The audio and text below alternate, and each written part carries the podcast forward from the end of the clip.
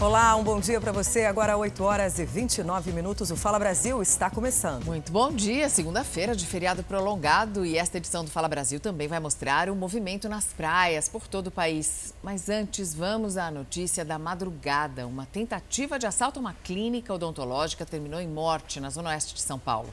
O criminoso foi baleado durante troca de tiros com a polícia. A clínica odontológica fica numa rua estreita da zona oeste de São Paulo. Quatro homens armados tentaram invadir o consultório para assaltar. Durante patrulhamento, os policiais viram a ação e abordaram os criminosos. Houve troca de tiros no local. Na tentativa de fuga, os assaltantes bateram o carro no portão de uma casa. Os moradores estavam dormindo e levaram um susto com o barulho. A gente ouviu os tiros, só que a gente não sabia o que estava acontecendo, né? E a gente evitou de sair para fora com medo, né? E aí quando deu um tempinho que veio o barulho, um barulho muito forte, a gente levantamos e ficamos aguardando, né? Ouviu que tinha polícia, tudo, a gente ficou aguardando um pouco para depois sair. Na troca de tiros com a polícia, dois criminosos foram baleados. Um atingido no braço e o outro foi socorrido e morreu no hospital. Os outros dois assaltantes foram presos. Graças a Deus está tudo bem, né? Tem que agradecer a Deus que a gente está todo mundo com Uhum. Tá bem.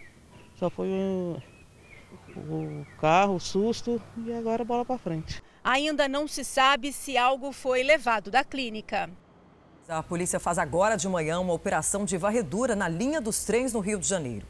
As equipes policiais vão andar entre as estações Maracanã e Mangueira para verificar ocorrências de crimes como roubos, furtos ou tráfico de drogas. A operação vai ter o apoio das, das polícias do Batalhão de Rondas Especiais e controle de multidões e de agentes de órgãos municipais. A prevenção de furtos de fios nas linhas férreas é importante porque a prática traz prejuízos e atraso para os trens. Três pessoas de uma mesma família morreram num grave acidente em São Paulo este fim de semana. E a mulher que estava grávida até chegou a ter o parto feito no local, só que nem ela nem o bebê resistiram. Em outro gravíssimo acidente, uma atleta do Palmeiras morreu. Dentro do veículo em que ela estava foi encontrada bebida alcoólica. Outras nove pessoas ficaram feridas. Maria Fernanda Dias, de 23 anos, era atleta de patinação artística do Clube Palmeiras. Na modalidade, já foi 20 vezes campeã, 13 vice, 16 bronze. Colecionava medalhas. Paixão pelo esporte interrompida em um acidente de carro. A jovem estava no banco de trás do veículo destruído. Morreu no local. Seis pessoas estavam lá dentro uma garrafa de bebida alcoólica, pertences das vítimas, destroços dos carros. As imagens dos veículos destruídos são fortes. Dá para ter ideia da violência da batida na zona sul de São Paulo.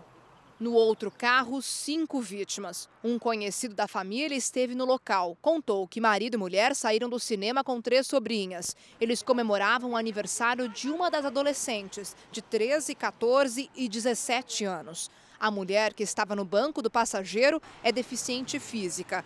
Ela e o marido, que dirigia, ficaram presos nas ferragens.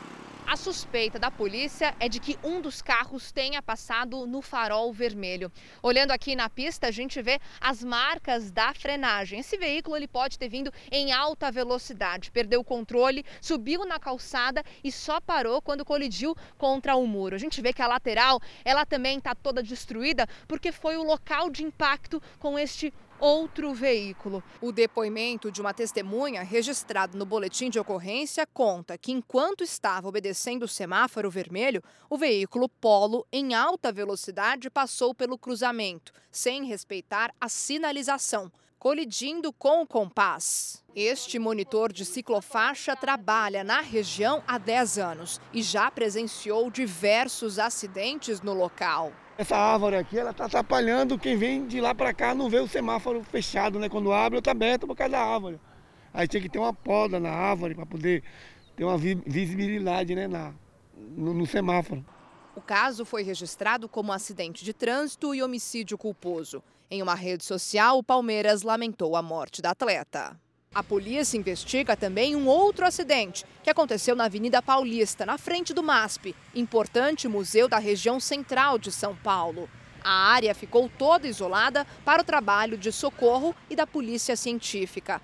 O carro branco ficou com a frente toda destruída. O carro preto, também envolvido no acidente, ficou com a lateral traseira toda arranhada e com a lataria estragada. Uma vítima sofreu fraturas e foi encaminhada ao hospital. Já em Mauá, na Grande São Paulo, duas pessoas morreram em um grave acidente. Uma das vítimas estava grávida. A polícia chegou a fazer o parto, mas a criança também não resistiu. Testemunhas contaram que o casal que estava em uma moto teria sido fechado por um carro, que fugiu e ainda não foi encontrado. Um homem foi preso depois de fazer um funcionário refém dentro do aeroporto de Congonhas, em São Paulo. O criminoso de 44 anos é escoltado para fora da área de desembarque. Tudo aconteceu neste restaurante localizado na ala sul do aeroporto. Segundo testemunhas, o homem procurava pela gerente do estabelecimento. Como ela não apareceu, ele foi para cima de um funcionário. Este outro trabalhador atendia um cliente e assistiu de perto toda a cena. Eu estava atendendo um cliente e aí chegou um cara estranho do meu lado falando, ah, presta alguma coisa aqui para eu abrir meu celular. Ele pegou a faca e usou para abrir o celular. Nessa que o Cadu, que é a vítima, voltou lá para dentro, ele voltou empurrando o Cadu com a faca na mão e fechou a porta. Aí eu não vi mais nada. A polícia foi chamada ao local e conseguiu negociar com o homem. Depois das tratativas, ele foi preso e indiciado por sequestro e cárcere privado. Segundo o Departamento de Operações Policiais Estratégicas, ele sofre de transtornos mentais e teve um surto no momento da ação. A polícia investiga o caso. Começa hoje o primeiro teste do Censo Demográfico de 2022. O local escolhido foi a ilha de Paquetá, no Rio de Janeiro. Silvestre Serrano, um bom dia para você. Por que o IBGE vai realizar esse teste aí em Paquetá? Uh, bom dia, Patrícia. É, esse teste será realizado aqui em Paquetá, porque mais de 90% por, ou cerca de 90% dos 4 mil moradores já receberam as duas, do, duas doses contra o coronavírus. Isso, em época de pandemia, acaba sendo também um fator de proteção muito importante para a população e para os recenseadores. Aliás, as equipes já estão aqui, dentro de mais alguns instantes, começam a realizar o trabalho, todos eles devidamente trajados de colete, tem máscara, tem também a proteção facial, seus equipamentos eletrônicos ali, os smartphones, e todos eles foram orientados no momento da entrevista a manter distância, também um protocolo de segurança por causa da pandemia. Outra informação importante é que todo, todo esse teste vai ser feito para avaliar não só a abordagem em relação aos entrevistados, como também os equipamentos eletrônicos utilizados nesse teste, onde estão as perguntas. A partir do momento em que finalizar esse teste aqui no final desse mês, a partir do dia 1 de novembro haverá um teste maior em todo o país, em 27 localidades. E aí sim, em 2022, o grande teste, ou melhor, o grande censo demográfico para saber quem são e quantos somos. Mariana. Obrigada, Silvestre. Em meio a um clima de certa tensão, Brasília se prepara para o feriado de 7 de setembro e as manifestações que estão previstas. A gente volta a conversar com a Vanessa Lima para saber quais providências foram tomadas para garantir a segurança de todos durante o feriado, Vanessa. Olha, além do reforço do policiamento, uma das principais medidas é a separação dos grupos contrários e a favor do presidente Jair Bolsonaro. Aqui na área da esplanada dos ministérios ficarão os manifestantes pró-governo. Eles vão ocupar a esplanada ali na área em frente ao Congresso Nacional. Já os oposicionistas vão ficar na área da torre de televisão, que fica distante 3 quilômetros daqui. A intenção é que os grupos não se encontrem. Haverá revistas e bloqueios de trânsito nas principais vias de acesso à esplanada. Agentes de quase 30 órgãos, incluindo segurança pública, saúde e transporte, estarão mobilizados. Fogos de artifício, laser e sprays estão entre os itens proibidos. Lembrando que a Embaixada dos Estados Unidos recomendou que seus cidadãos fiquem longe dos locais das manifestações por entender que existe um grande potencial para confrontos. Patrícia. Obrigada, Vanessa. Adolescentes de 12 a 14 anos podem vacinar-se hoje em São Paulo. Maria Carolina Paz, um bom dia para você. Além deles, os idosos também já podem tomar a terceira dose, né? Exatamente, os acima de 90 anos já podem procurar os postos. Bom dia para vocês, a todos que nos acompanham no Fala Brasil. Aqueles com 60 anos também já podem se inscrever nas doses da Xepa, que são aquelas doses que sobram ao final do dia. A gente está aqui acompanhando a movimentação em um posto de vacinação na cidade de São Paulo. Até tem uma fila aqui para fazer esse cadastro inicial. Os adolescentes entre 12 e 14 anos já estão liberados para tomar a vacina e devem se dirigir aos postos. O público público estimado é de 360 mil pessoas. A campanha segue até o dia 12, mas amanhã, atenção, não vai funcionar por causa do feriado. Uma outra preocupação são as mais de 12 milhões de doses da vacina que foram invasadas em fábrica não autorizada pela agência e por isso tiveram uso suspenso. Mas a Anvisa alerta, não há motivo para preocupação. Vamos agora ouvir o que fala a diretora do Instituto Butantan foram analisados pelo Butantan, então foram analisados pela Sinovac, depois foram analisados aqui pelo Butantan novamente, é, não só análise documental, mas análise mesmo no nosso controle de qualidade. Então, assim, a gente tem é, mecanismos né, que asseguram a qualidade desse, desses lotes. Então, é, acredito que não tenha é, necessidade desse, desse acompanhamento. O Peru retomou os voos com o Brasil depois de mais de quatro meses de interrupção. A medida vale inicialmente apenas até a data de 19 deste mês, de setembro.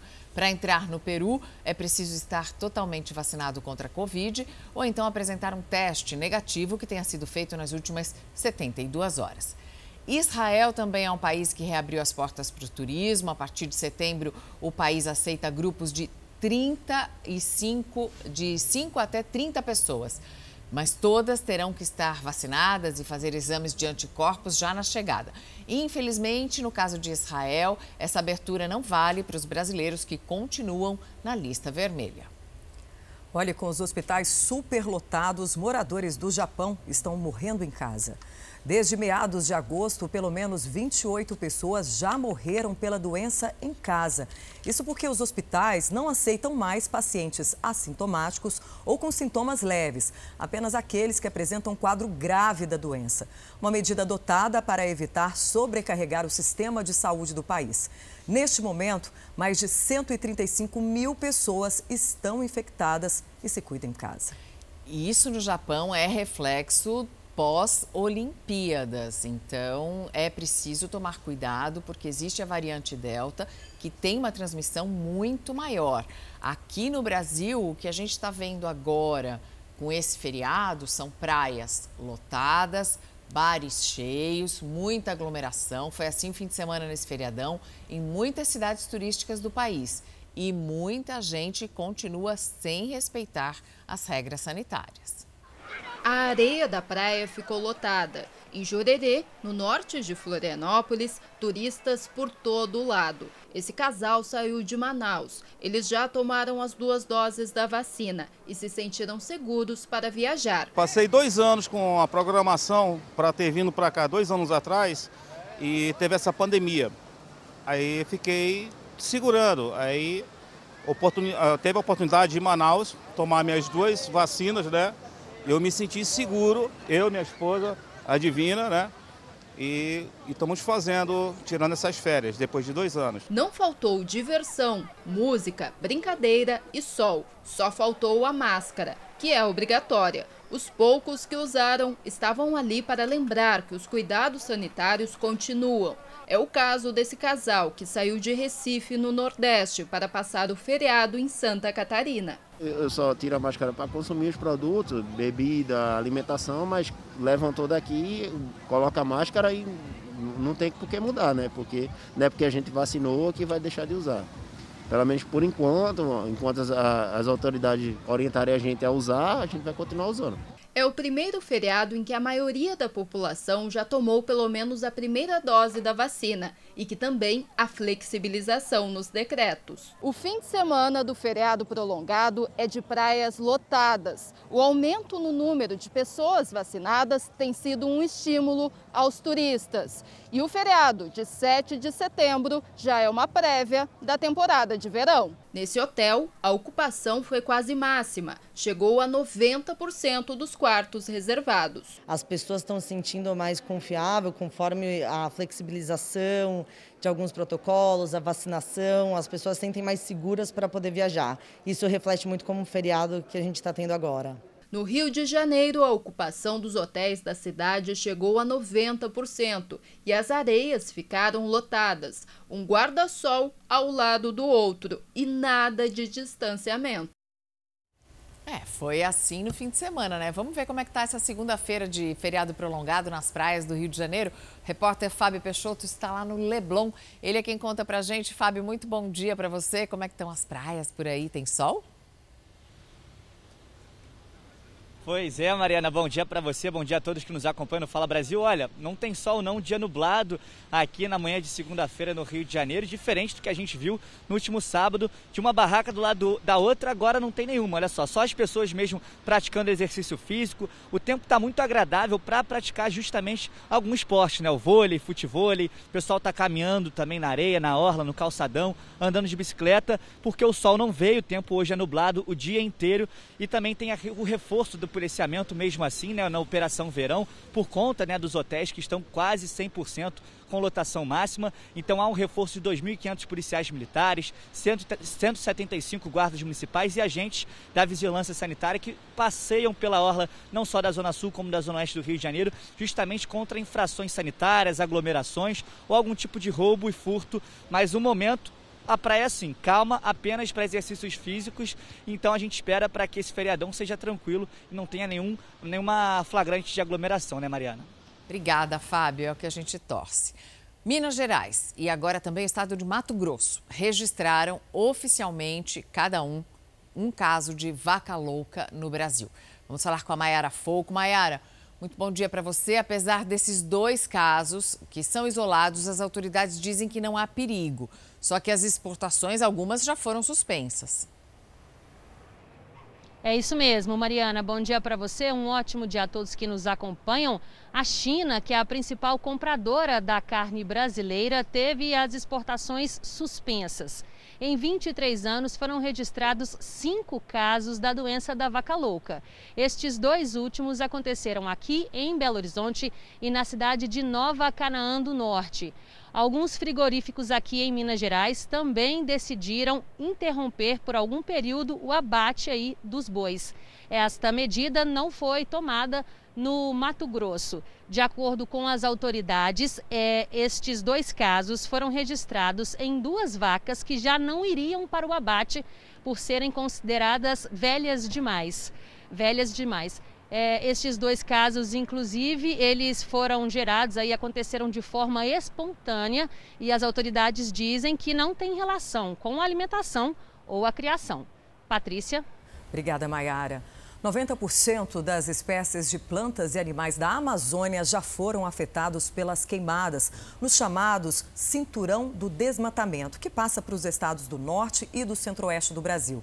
É o que revela um estudo feito por uma revista britânica. O levantamento publicado na revista científica Nature do Reino Unido aponta que quase 190 mil quilômetros quadrados da floresta amazônica queimaram entre 2001 e 2019. E as consequências dessas queimadas podem ter sido desastrosas para o ecossistema. O estudo internacional, com a participação de cientistas brasileiros, americanos e holandeses, afirma que os incêndios podem ter afetado cerca de 90% das espécies de plantas e animais vertebrados do bioma amazônico. Pode ter sido afetado medida que você vai destruindo o ambiente natural dos animais, eles vão migrando para outros ambientes, chegando inclusive nas cidades à busca de comida. O levantamento revela que o fogo na Amazônia, causado pela ação humana, impactou 85,2% das espécies de animais e plantas ameaçados de extinção. A região mais afetada pelas queimadas está na área conhecida como o Arco do Desmatamento, que vai do Pará, passando por Mato Grosso, Rondônia e Acre. Pesquisadores vêm alertando sobre a relação do fogo com o desmatamento praticado por atividades como pecuária, mineração e agricultura. As grandes atividades aqui na Amazônia, atividade madeireira, atividade minerária e atividade de produção de fazenda, elas são as grandes responsáveis pelo desmatamento e o fogo é usado após o desmatamento para que a vegetação possa ser consumida e o terreno possa ser limpo. Desde maio de 2020, a Operação Verde Brasil 2, coordenada pelo Conselho Nacional da Amazônia Legal, atua para combater o desmatamento na Amazônia. As multas que são aplicadas por crimes ambientais, somente 2% dela é que são efetivamente pagas. E o um incêndio de grandes proporções atinge um dos principais parques de preservação ambiental de Belo Horizonte. Quem tem as informações é o repórter Vinícius Araújo. Bombeiros e brigadistas combatem desde a tarde deste domingo um incêndio de grandes proporções na mata da Serra do Curral, na região metropolitana de Belo Horizonte. Pelo menos sete equipes do Corpo de Bombeiros estão na área de mata fazendo o combate às chamas. Voltamos aos estúdios do Fala Brasil. E aqui no Brasil é importante parar com o desmatamento, porque a falta da cobertura vegetal acaba provocando essa crise hídrica. E a falta d'água já é motivo de preocupação em todo o país. Em São Paulo, por exemplo, a situação já é muito pior do que a da última crise, que foi em 2013, quando houve racionamento de água. Para tentar fugir ou contornar esse problema, algumas empresas estão investindo em energia sustentável e algumas famílias já começaram a mudar a rotina. Forno elétrico ligado o tempo todo para dar conta de assar 5 mil pães de queijo todos os dias. Tem ainda estufa para mantê-los quentes. Para o cliente que quer levar o produto congelado, a loja tem que ter lugar para estocar. São seis freezers.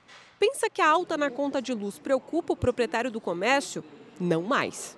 Para nós, luz não é uma opção. Eu não posso servir um pão de queijo frio e, ao mesmo tempo, não posso desligar a minha câmara, meu freezer, né? Que eu descongelo o produto. Então, nós não temos essa opção. Então, a nossa única opção é, é manter a energia e de uma forma mais viável para nós. Pra, e para vocês, então, deu super certo? deu super certo. Pouca chuva e tarifa vermelha não são preocupações para o orçamento. Por aqui só não dá para faltar sol. A crise hídrica é uma realidade e empresários de São Paulo já perceberam que pensar em alternativas para o consumo de energia faz bem para o meio ambiente e principalmente para o bolso deles. As placas solares custaram 55 mil reais, mas o investimento deve se pagar em três anos. A conta de luz, que era de dois mil reais por mês, já chegou a menos da metade. Tem linhas de crédito com, com a juros muito interessantes é, e você não tem que investir, você simplesmente envia o projeto, essa empresa especializada envia o projeto diretamente para o banco, o banco aprova e você divide em quantas vezes for interessante para você. E que tal um shopping que não precisa usar nenhuma gota de água dos reservatórios de São Paulo?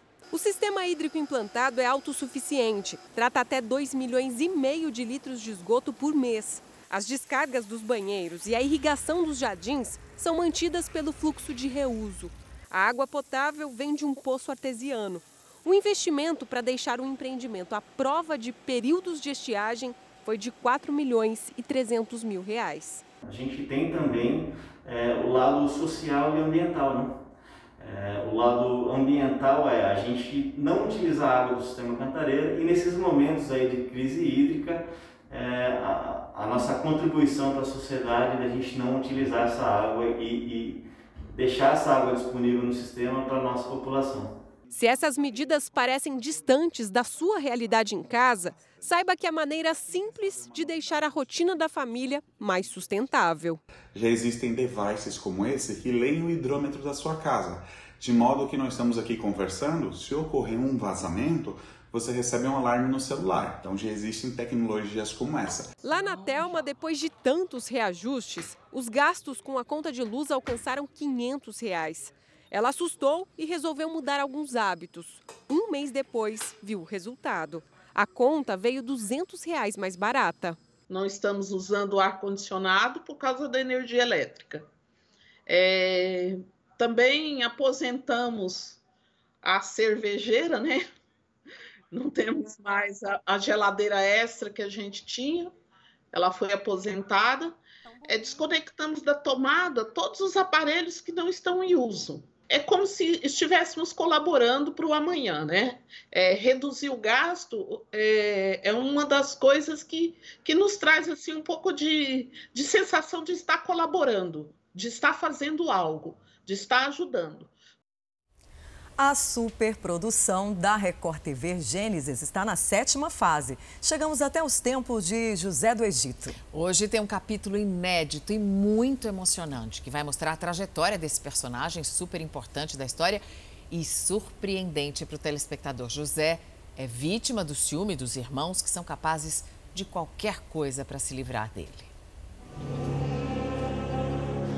O ciúme pode ganhar faces assustadoras. Volta pros braços do seu papai enquanto a gente pensa no seu caso aqui. Hã?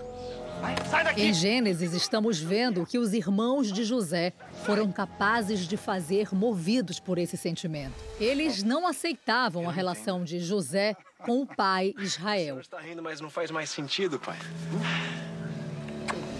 Por isso, decidiram se livrar do irmão da pior forma.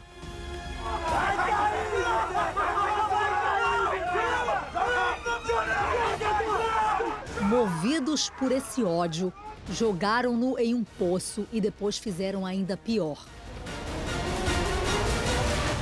Então, o que os irmãos queriam, na verdade, era matar o José.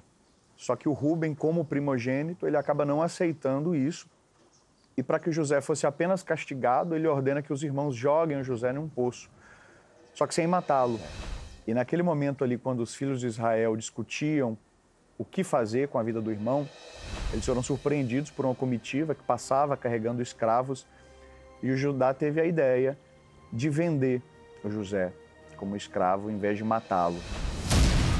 Se a gente oferecer e vender, nos livramos do nosso problema. E ainda saímos com algum dinheiro sem precisar derramar o sangue dele. Que ideia! Que ideia genial, meu irmão. A ideia é aceita pelos irmãos, que negociam a venda dele. Quem é aquele? 20 ciclos de prata como combinado. Judá, está tudo bem aí? Uma atitude triste que nenhum pai e nenhuma mãe gostariam de presenciar. Faz o que você quiser com ele. Agora já não é mais problema meu. Um outro detalhe muito forte é que os irmãos José o vendem por 20 ciclos de prata, que era uma moeda local. Só que naquela época era comum que os escravos fossem vendidos por 30 ciclos de prata ou mais. E essa diferença mostra um desejo enorme dos irmãos de se livrarem de José e uma dúvida grande também do mercador de comprá-lo ou não. Então esse momento é um momento de uma grande humilhação para o José. Nesta segunda-feira, vamos acompanhar uma das cenas mais fortes da história de José. A venda dele como escravo. Não perca o capítulo especial de Gênesis, a partir das 9 horas da noite, aqui na Record TV.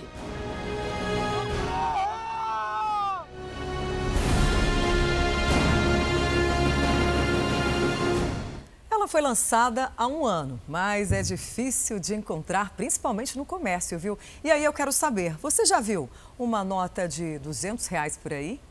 Todo mundo que olha o cartaz fica em dúvida. Por isso que a taxista faz a pergunta que não quer calar. Cadê a nota de 200 reais? O motoboy também quer saber. Esse tipo aqui eu nunca vi, não. Esse lobo-guará não circula aqui pela Lapa com facilidade, não. Talvez na Casa da Moeda, né? Por aqui, não. A nota de 200 reais pode até parecer, mas não é personagem de ficção. É de verdade mesmo. Dinheiro na mão é uma sensação difícil de explicar. Eu ficaria mais feliz se você falasse que era para mim. Essa nota aqui existe há um ano, só que virou lenda urbana, porque até hoje muita gente nunca viu. O Banco Central mandou imprimir 450 milhões de cédulas, mas só pouco mais de 79 milhões de unidades é que foram parar no comércio. A explicação para o sumiço é que quem recebeu resolveu guardar. É aquela velha história, né? Quem não troca o dinheiro acaba economizando. Vou dar um exemplo prático para você, tá? você precisaria ali de seis notas de 100 reais para poder montar lá os 600 reais. Você precisa só de três notas. Então, você tem um volume mais baixo, fica mais fácil de guardar, de esconder em casa, enfim, é, de realmente fazer uma poupança. A cédula de 200 reais foi criada porque os pagamentos em dinheiro aumentaram durante a pandemia. Mas já que o pessoal resolveu guardar, por que, que o Banco Central não bota em circulação as que estão no cofre? Essas notas, elas entram a partir do momento que o dinheiro circula. Se o dinheiro não tem circulado, não tem o porquê dessa nova demanda. Porque hoje o dinheiro que foi impresso né, e que está lá parado, é, ele já dá conta dessa demanda. Né? Então, a partir do momento que você tenha uma nova demanda, faz mais sentido que esse dinheiro entre em circulação. Bom, mas se você der sorte e se deparar com uma dessas por aí, é bom conferir para ver se ela realmente é de verdade. Você olhar contra a luz para ver se aparece a marca d'água. São os procedimentos que a gente utiliza para verificar se é verdadeira. E o Fala Brasil termina agora. Um bom dia para você. A gente espera amanhã.